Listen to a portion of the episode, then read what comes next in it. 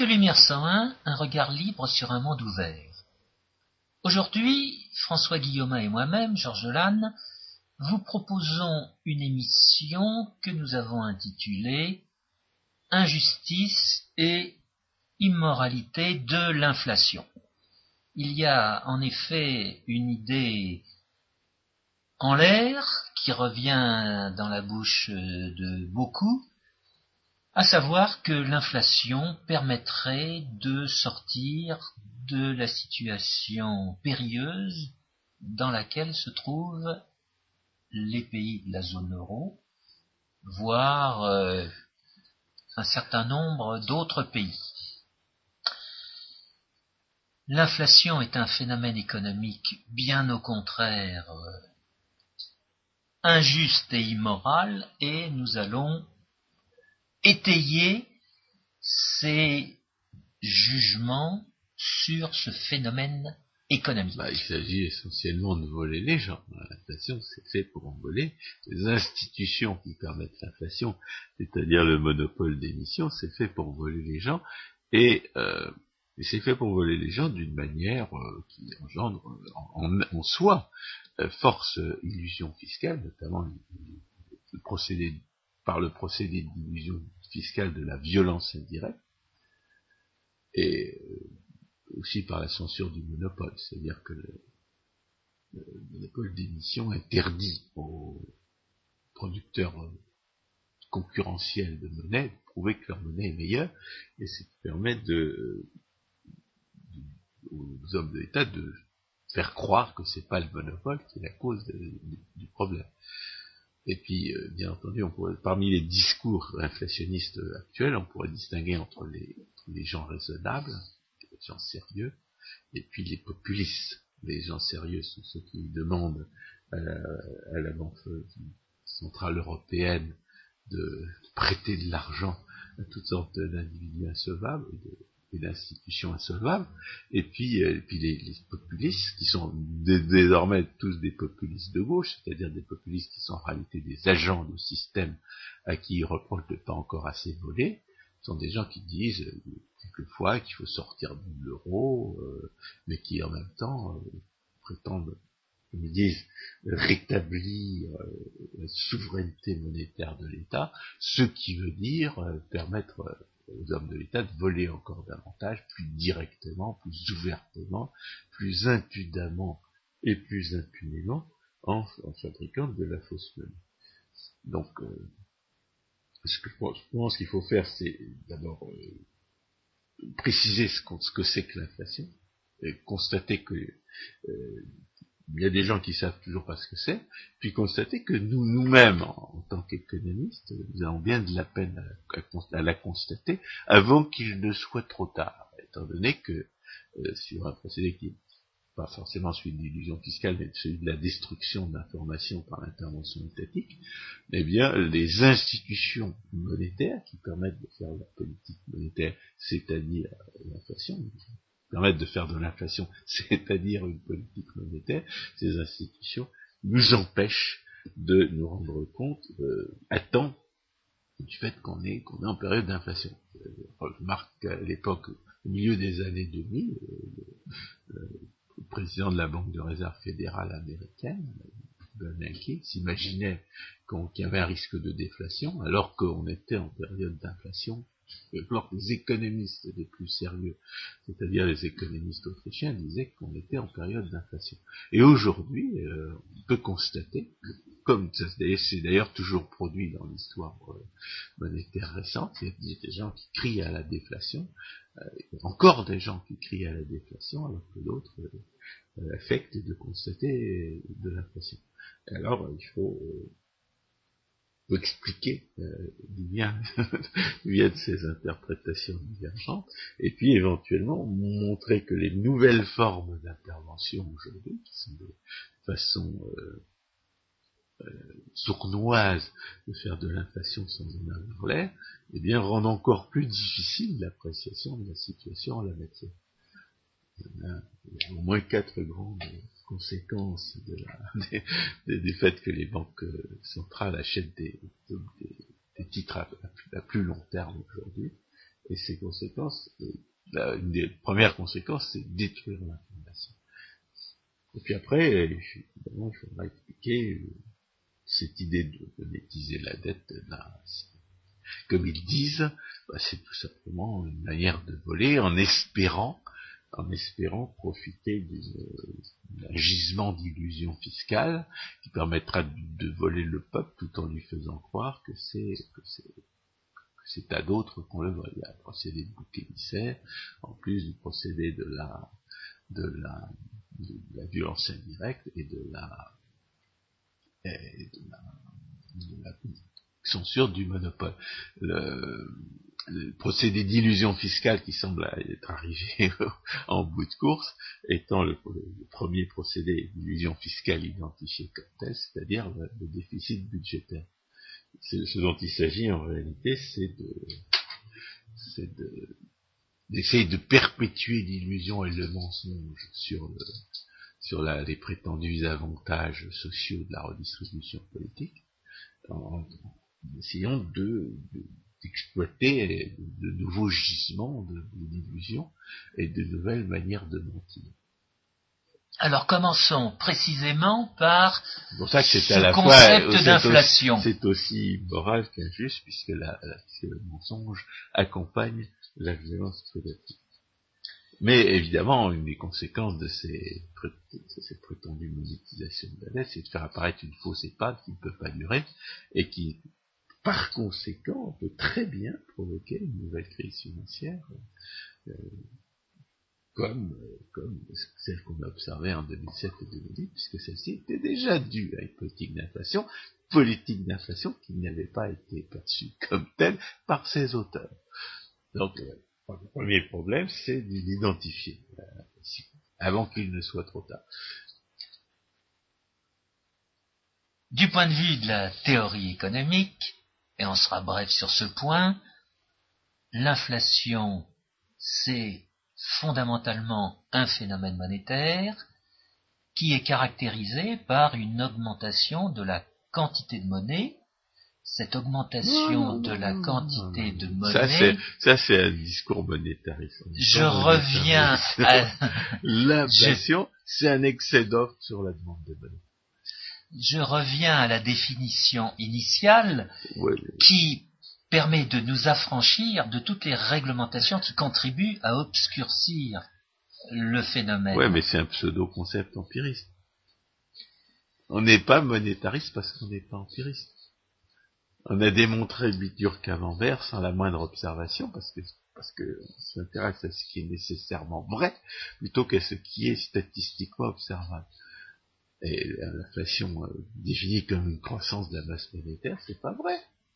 Bien sûr que on oui. Peut, absolument pas. On peut très bien, dans un système de banque libre, avoir une, un, dans un système monétaire libre, avoir une, une masse monétaire qui augmente sans inflation. Absolument. Donc c'est pas l'augmentation se définit pas comme l'augmentation de la masse monétaire, mais, je mais comme pas... un excès de d'offres sur la demande de monnaie. L'augmentation de la quantité de monnaie aura deux effets, et c'est justement à la base de cette théorie monétariste qui va fleurir à partir de la décennie dix-neuf cent cinquante.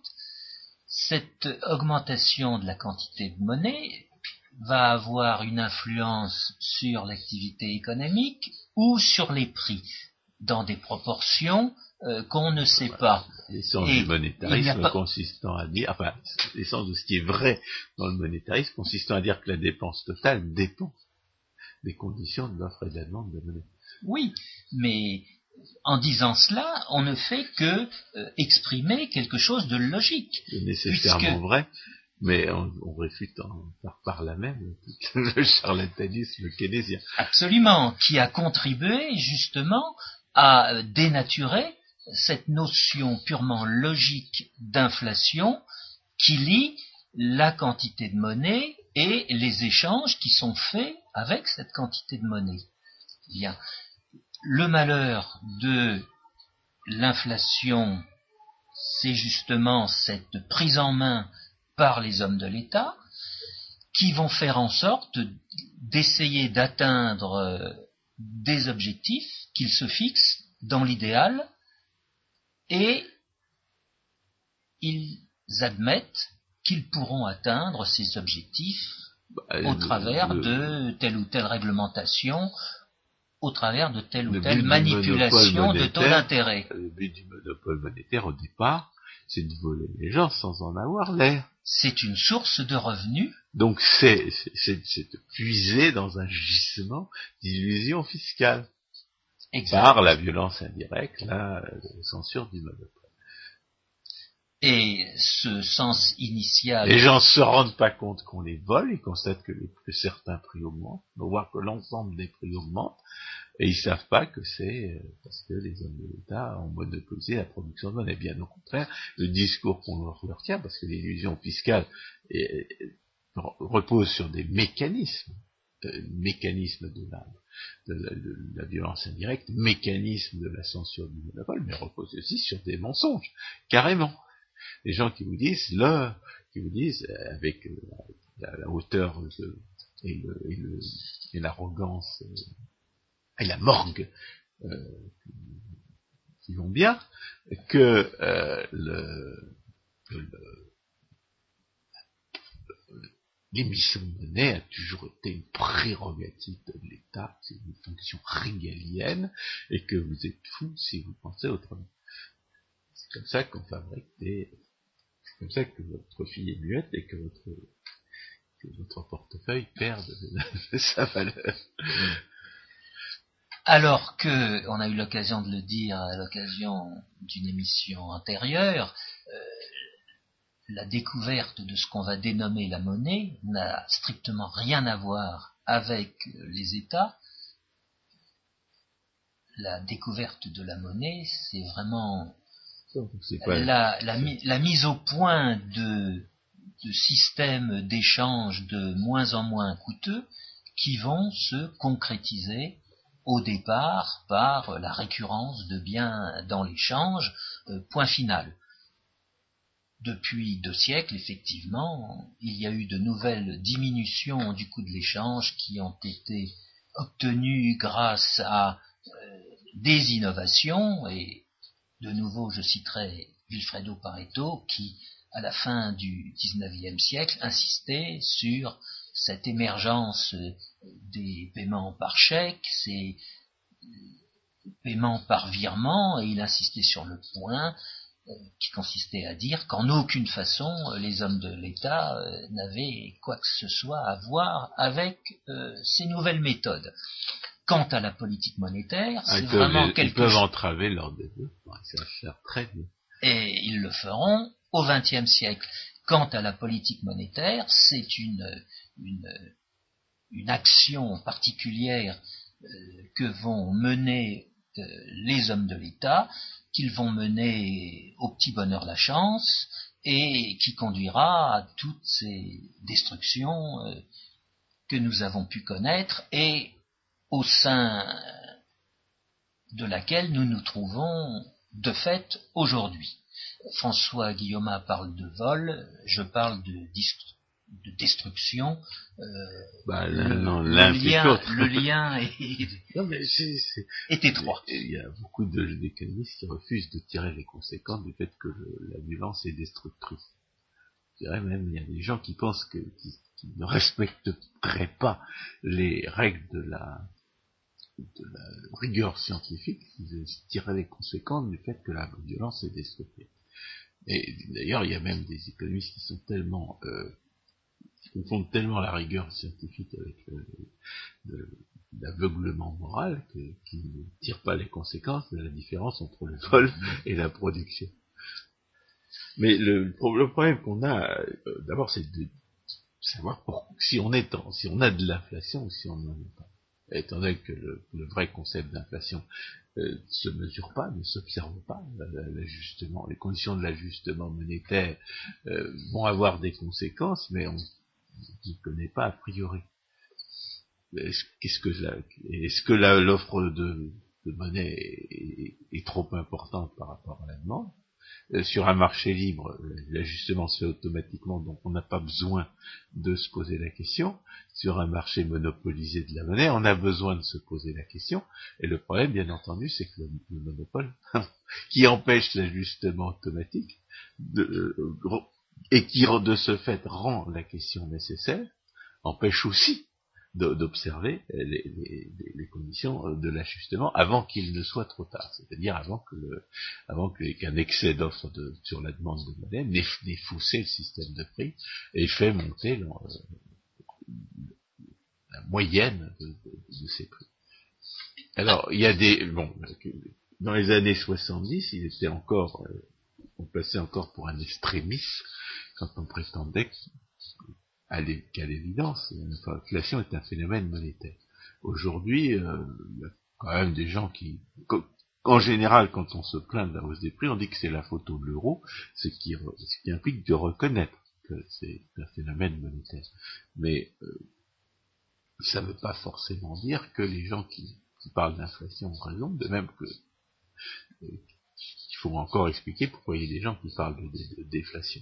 Euh, les gens qui parlent de déflation, en général, constatent que la croissance de la masse monétaire aujourd'hui euh, est, est, est entravée par un certain nombre de, de, de, de raisons qui euh, tiennent au fait éventuellement que les, les entrepreneurs n'ont plus tellement envie d'emprunter, mais qui peut aussi tenir euh, à la réglementation, qui, euh, arrivé au plus mauvais moment, oblige les, les financiers à, à conserver,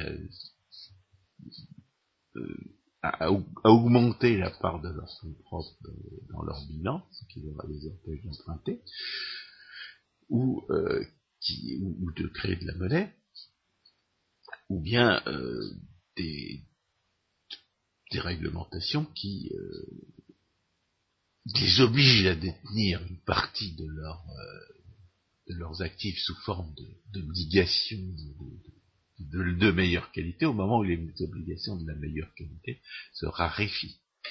Et s'avèrent être euh, de mauvaise qualité.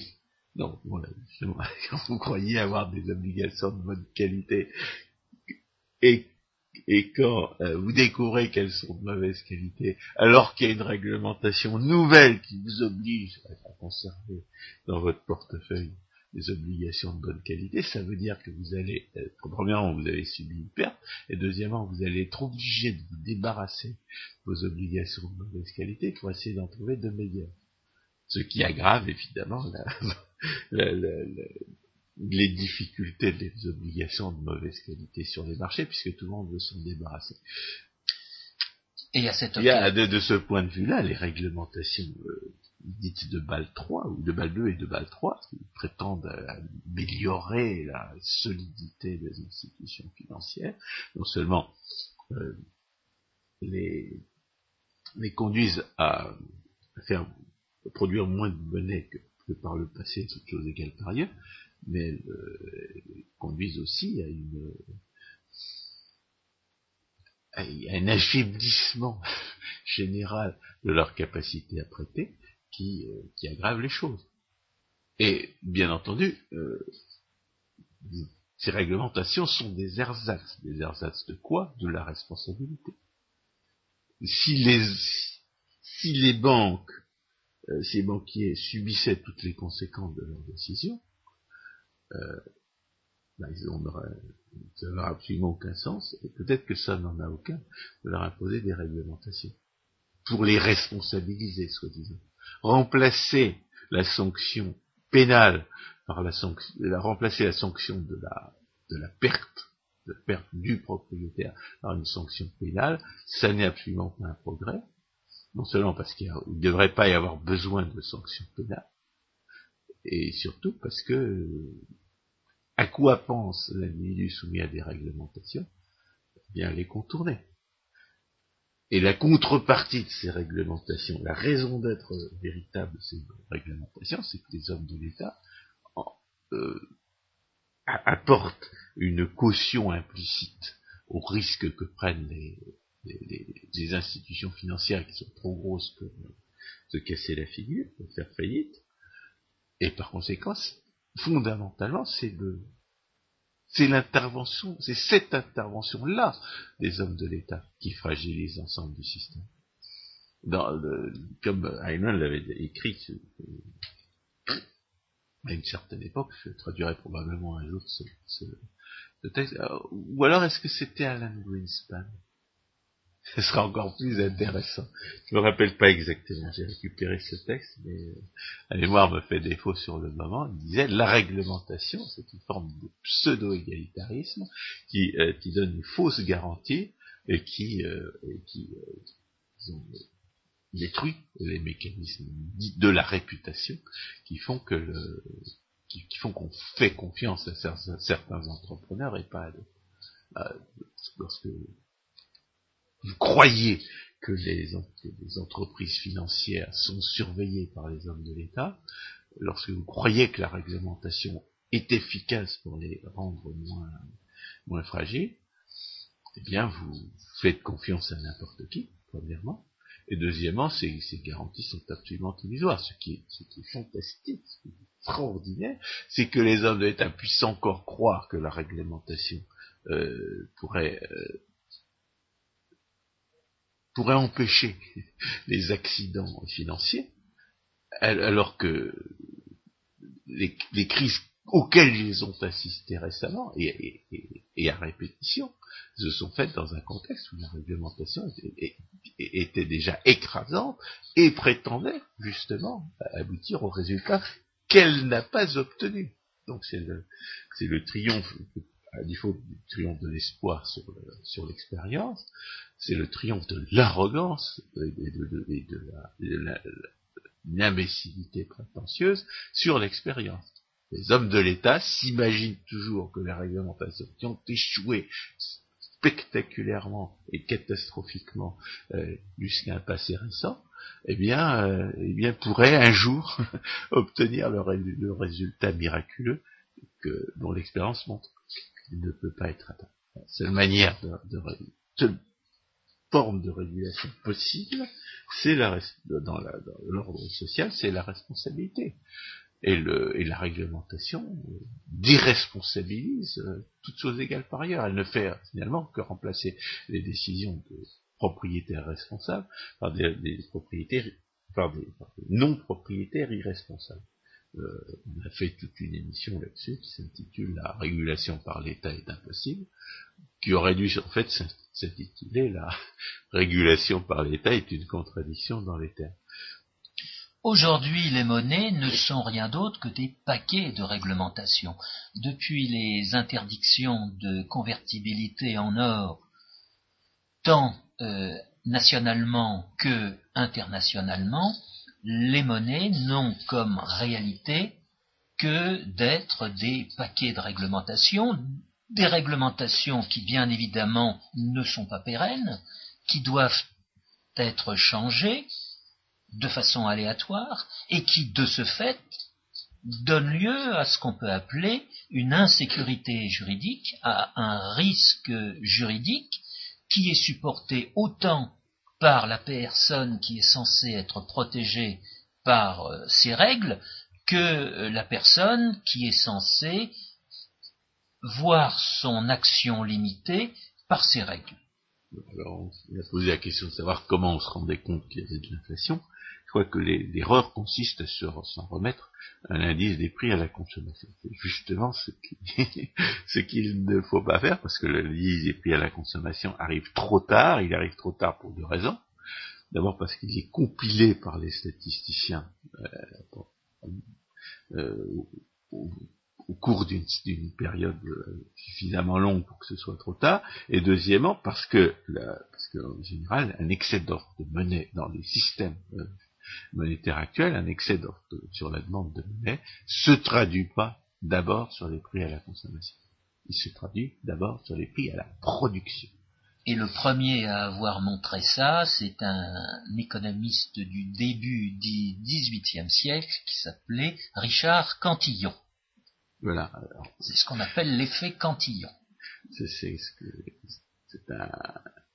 un économiste que Rothbard place beaucoup plus haut que le fameux Adam Smith, et euh, tous les, D'ailleurs, il y a une nécessité à cela, c'est, c'est que la, la, l'inflation de crédit, l'inflation monétaire qui passe par l'excès de crédit, eh bien, euh, eh bien, elle va se retrouver, elle va se retrouver d'abord dans la poche des emprunteurs, et les emprunteurs sont généralement les entrepreneurs.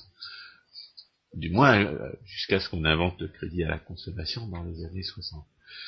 Donc, euh, les, qui, ça, ce qui va brouiller, justement, qui va brouiller en partie euh, les indicateurs de prix. Mais ce que, la, la conséquence du fait que, que les, l'inflation affecte d'abord les prix à la consommation, c'est que c'est sur les marchés des biens euh, de, de production, et notamment les mar- marchés des biens de production, qui sont les plus éloignés de la, euh, du consommateur, que l'inflation va d'abord se, se manifester. On a parlé, à propos de la crise récente, euh, on a parlé de la bulle immobilière. Le, le, le sol est une des, un des facteurs de production euh, euh, primitifs, euh, qui peuvent peut-être, qui peuvent pas être, qui peuvent pas être réduits à d'autres facteurs de production. Et le sol, c'est, c'est donc le, la, un des un des biens dont le prix va le plus augmenter euh, en, en cas d'inflation, chose égale par ailleurs. Mais il y a, y a plusieurs autres candidats pour les bulles. Il y a les marchés des actions, il y a les marchés, il y a les marchés des matières premières. Quand euh, moi, quand je, j'ai conclu que le, la politique monétaire des États-Unis était inflationniste. Euh, En deux mille six ou deux mille seize, je ne me rappelle plus exactement, parce que je voyais que les prix du pétrole, notamment, ne correspondaient pas du tout à une, situa- à une situation saine. Enfin, évidemment, le prix du pétrole, c'est aussi euh, euh, gouverné par des, des circonstances politiques euh, particulières, mais à l'époque, ces circonstances politiques n'existaient pas. Et puis, euh, je dirais... Euh, Quand au milieu de l'année deux mille huit, on nous a expliqué, comme on nous l'explique euh, périodiquement, c'est à la fois une tarte à la crème et un marronnier euh, pour journalistes, que le, on n'était pas loin de l'époque, du moment où la production de pétrole allait décliner. Ben, nous avons compris que, que l'inflation avait déployé tous ses fastes, puisque, puisque ces gens se rendaient absolument pas compte que la... Premièrement, que la hausse des prix du pétrole était due à la politique monétaire, et deuxièmement, que ça allait, ça, ça allait forcément se traduire par une baisse ultérieure. À cet égard, il y a une idée reçue à corriger. Pour autant qu'on admet le concept de niveau des prix, qu'on fait correspondre ce niveau des prix mesuré par un indice tel ou tel à la quantité de monnaie, eh bien, c'est l'ensemble de la zone concernée par cette quantité de monnaie qui doit être prise en considération par l'indice des prix. En d'autres termes, parler d'un indice des prix français aujourd'hui, qui serait différent d'un indice des prix allemand, d'un indice des prix italien, c'est une grosse erreur, puisque la monnaie est la même dans ces différents pays. Le seul indice représentatif du niveau des prix, c'est l'indice ou les indices qui sont oui, calculés ça... actuellement euh, en relation avec la Banque centrale européenne et qui donnent une information sur euh, l'évolution des prix. Oui, mais ça, je dirais, c'est une précision à l'usage des gens qui prennent la macroéconomie au sérieux et les indices des prix à la consommation au sérieux.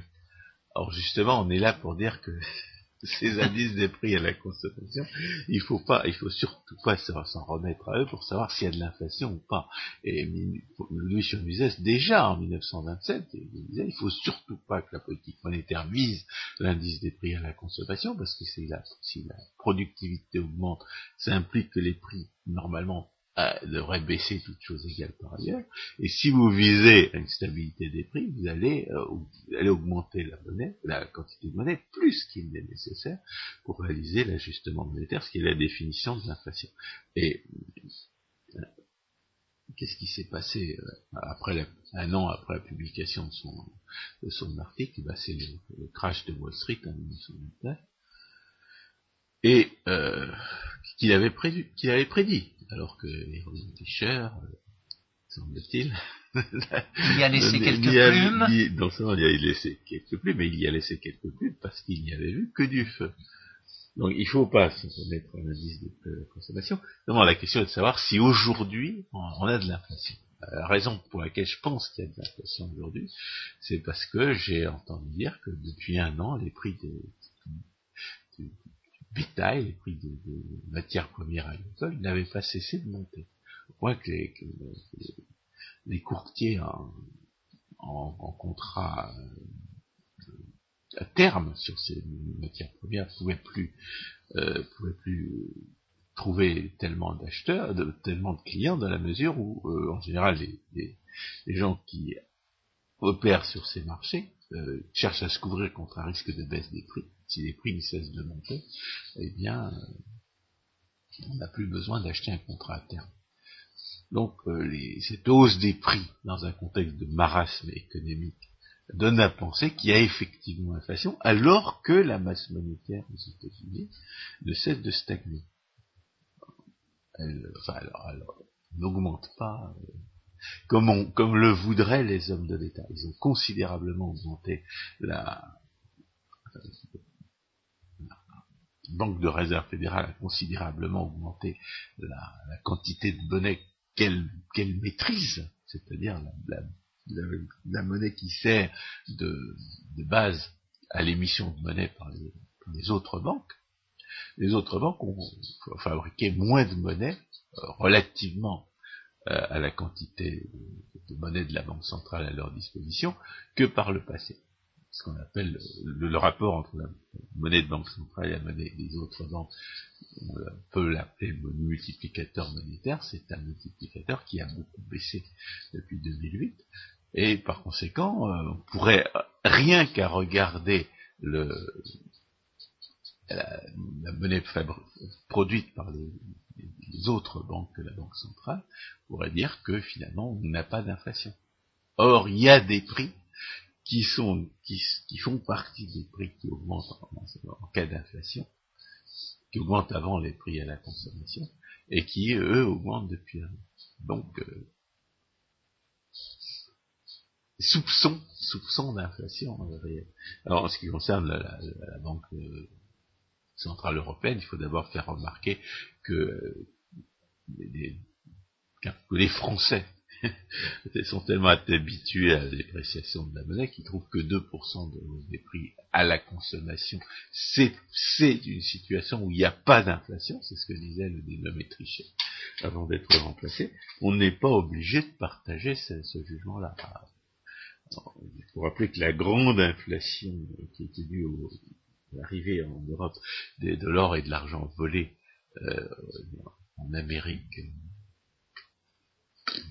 centrale et du Sud, eh bien cette, euh, cette grande inflation correspondait à un virgule un pour cent de hausse des prix par an.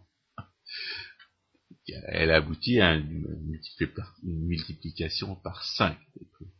Et elle a donné d'ailleurs naissance à des, à des arguties qui donnaient à penser que finalement la, l'inflation, la hausse des prix, la, la monnaie fondante, la, c'est une expression de, d'un inflationniste euh,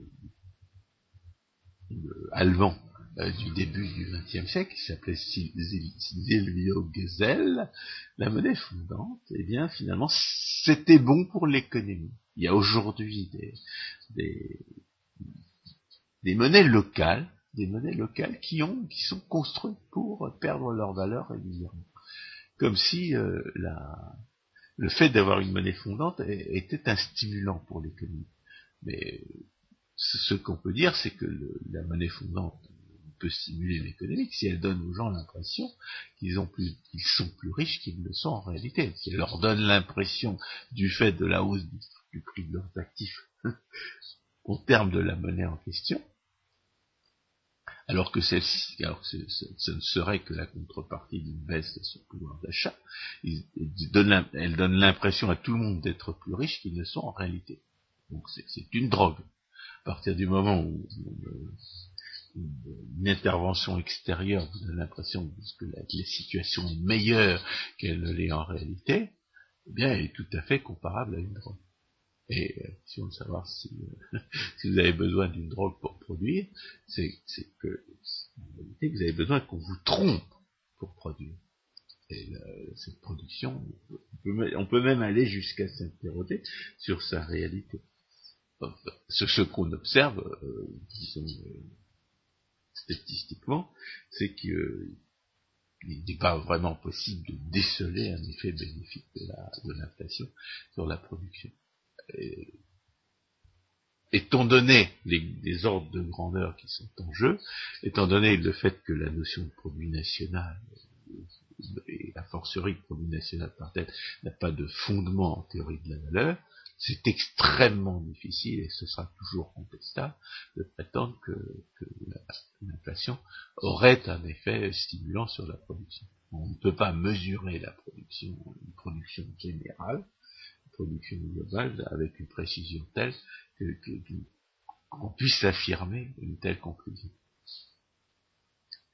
Non, ce qu'on peut dire d'abord, c'est que la monnaie, en réduisant les coûts d'échange, contribue à favoriser l'activité économique, mais dès l'instant qu'il y a cette instabilité du pouvoir d'achat, cette diminution du pouvoir d'achat, cette fonte du pouvoir d'achat, eh bien, il y a une perte ou un vol d'information qui ne peut que se répercuter sur l'activité économique. C'est-à-dire multiplier les occasions de se tromper.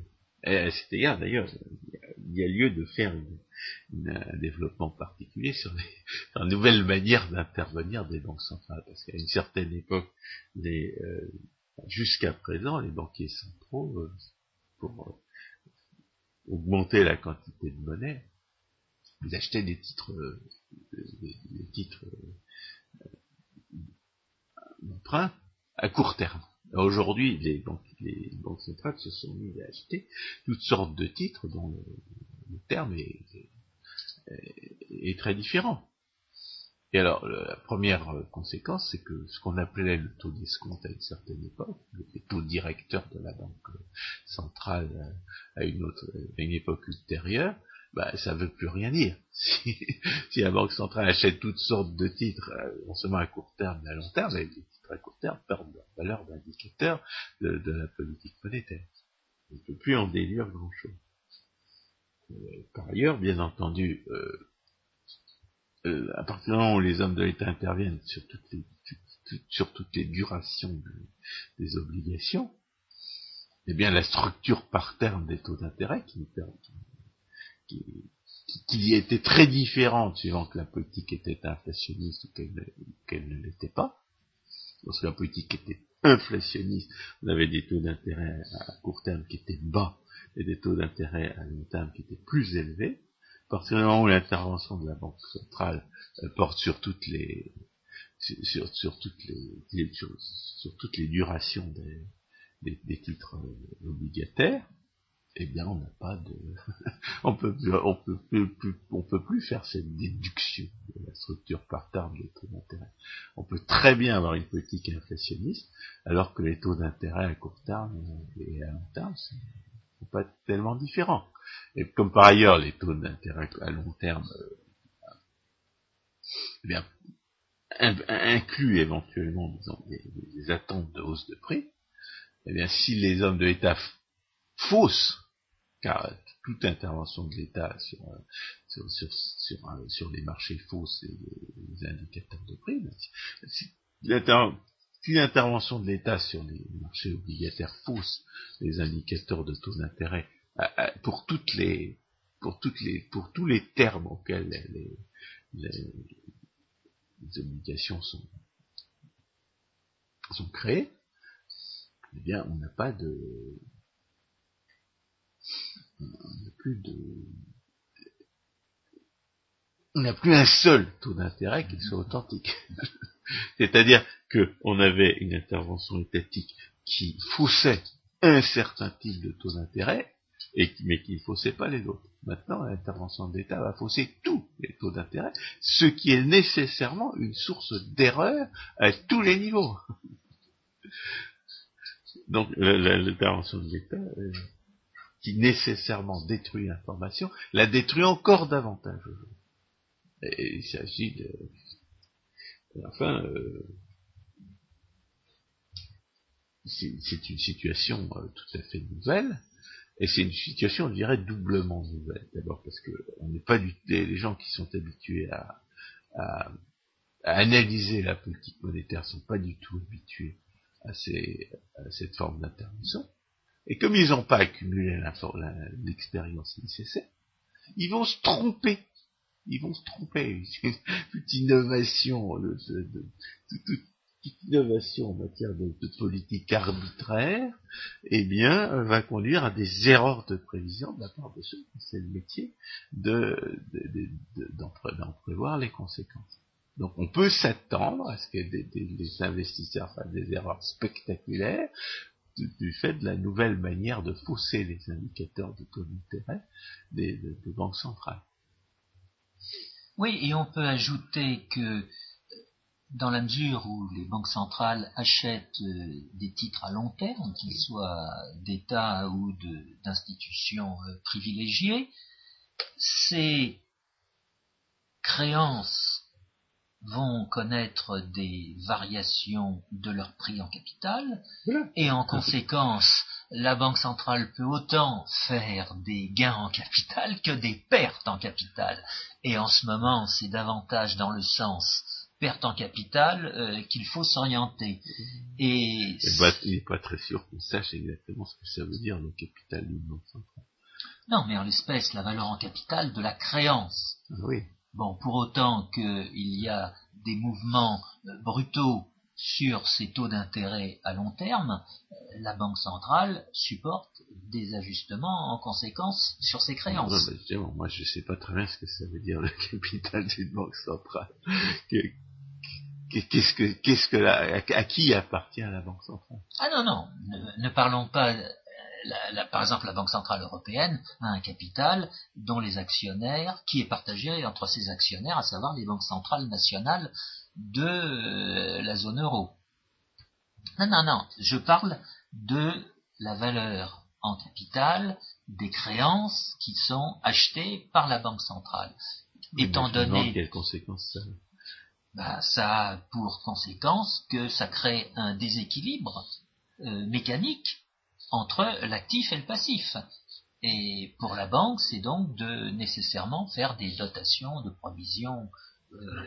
Oui, mais c'est, est-ce que c'est un problème autre que comptable ou est-ce que ça affecte la politique monétaire ?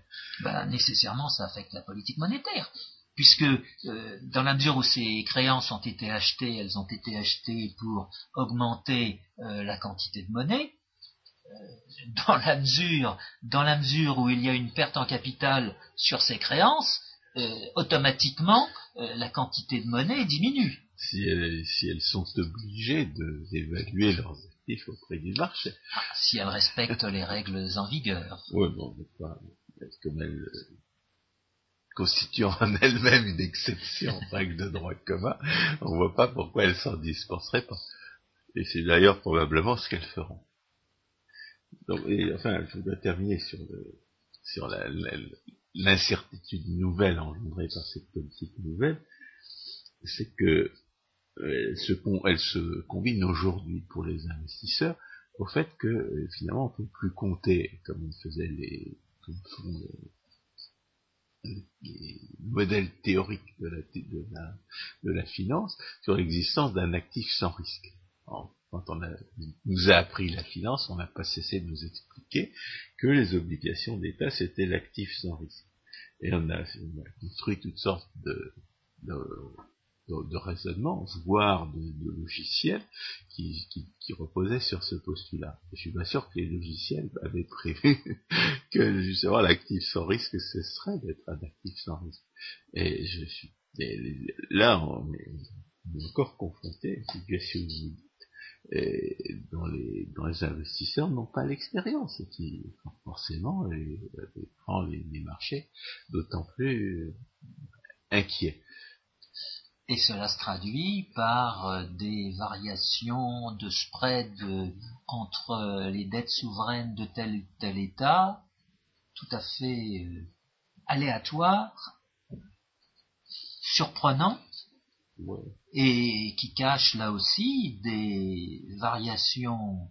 C'est vrai qu'à partir, moment, à partir du moment où les, les, les, les hommes d'État allemands n'arrivent plus à emprunter, on peut vraiment se poser des questions.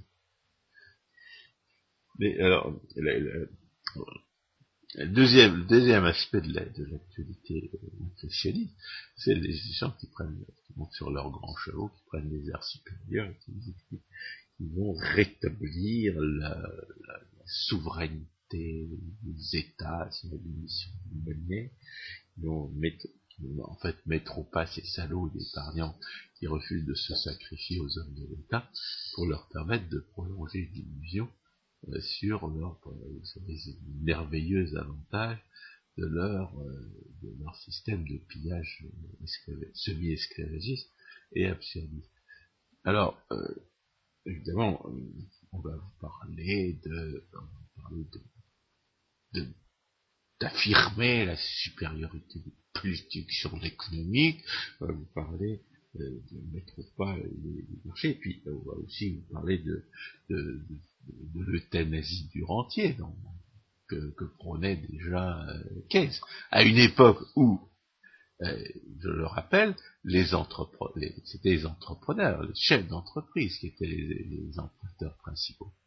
Donc, Keynes exprimait euh, à sa manière typiquement pseudo-élitiste la, la loi générale qui veut que la redistribution politique soit faite par les puissants et aux dépens des faibles, c'est-à-dire par les chefs d'entreprise, par les dirigeants d'entreprise aux dépens de la veuve et de l'orphelin, ils vont d'une pension maigrelette ou d'une euh, ou de, des, des, des, des coupons, des coupons euh, euh, détaché périodiquement de l'obligation euh, perdant de la valeur euh, chaque année du fait de l'inflation.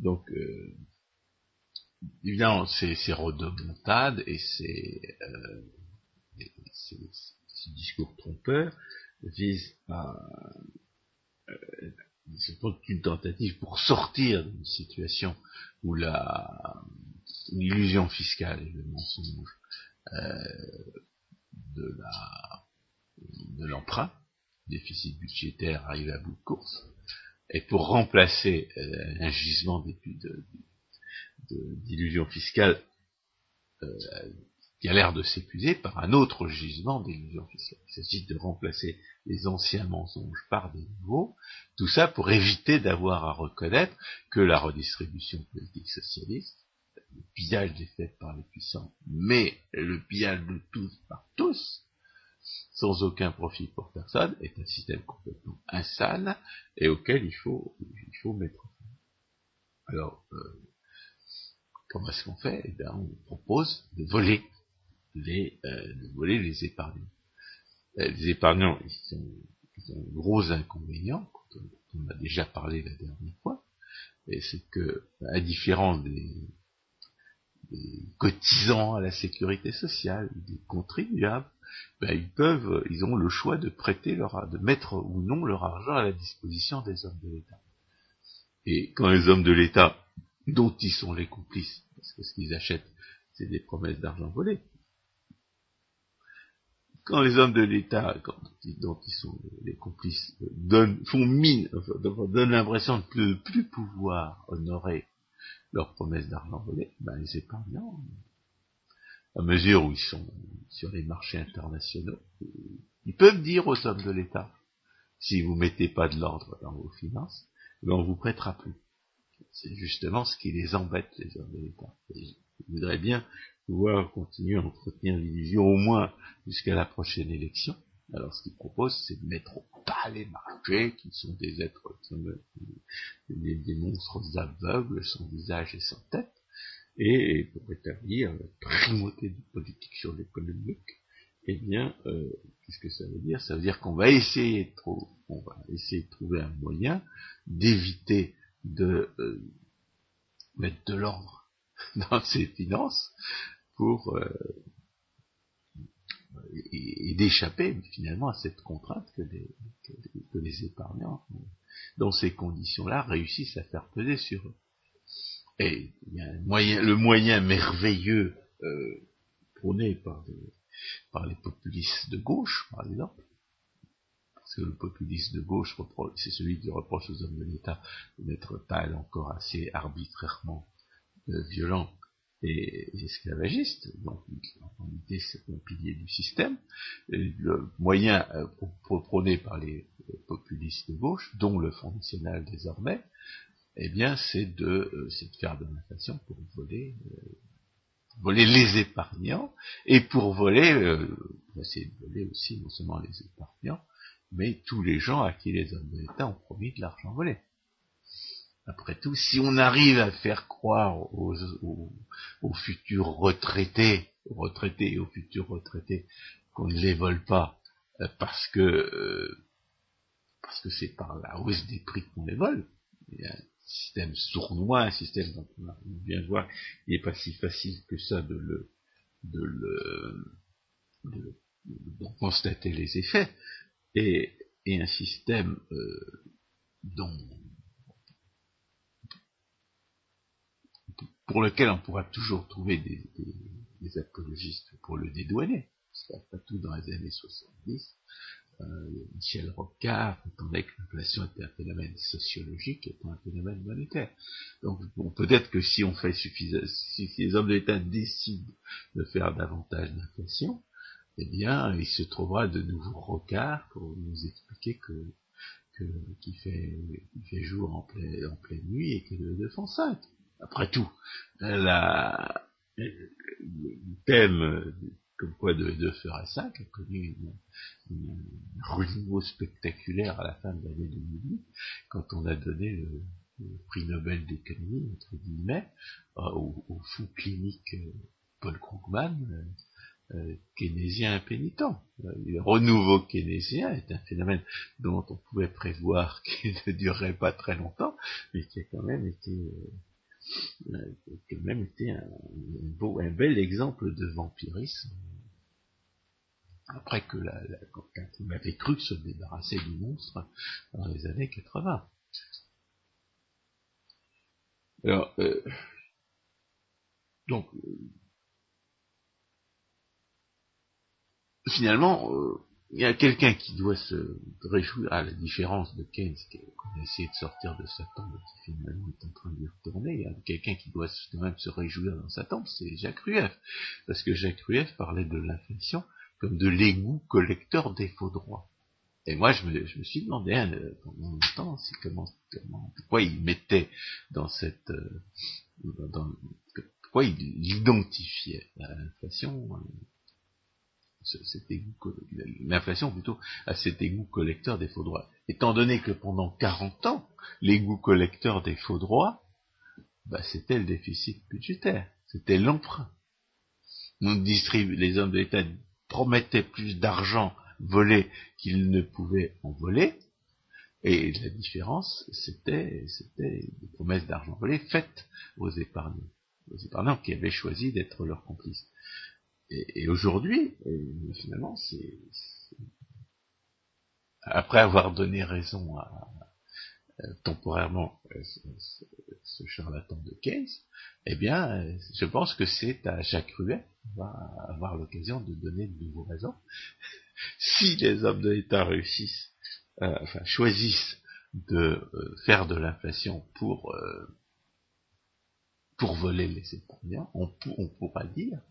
Et, fait pour, et par-dessus le marché, c'est qu'il est d'autant plus tentant de se procurer de, de l'argent sans avoir l'air de, de l'argent volé, sans avoir l'air de le voler, eh bien, euh, euh, c'est à ce moment-là que la, la, la formule de Jacques Rueff sera, sera de nouveau euh, véritablement illustrée.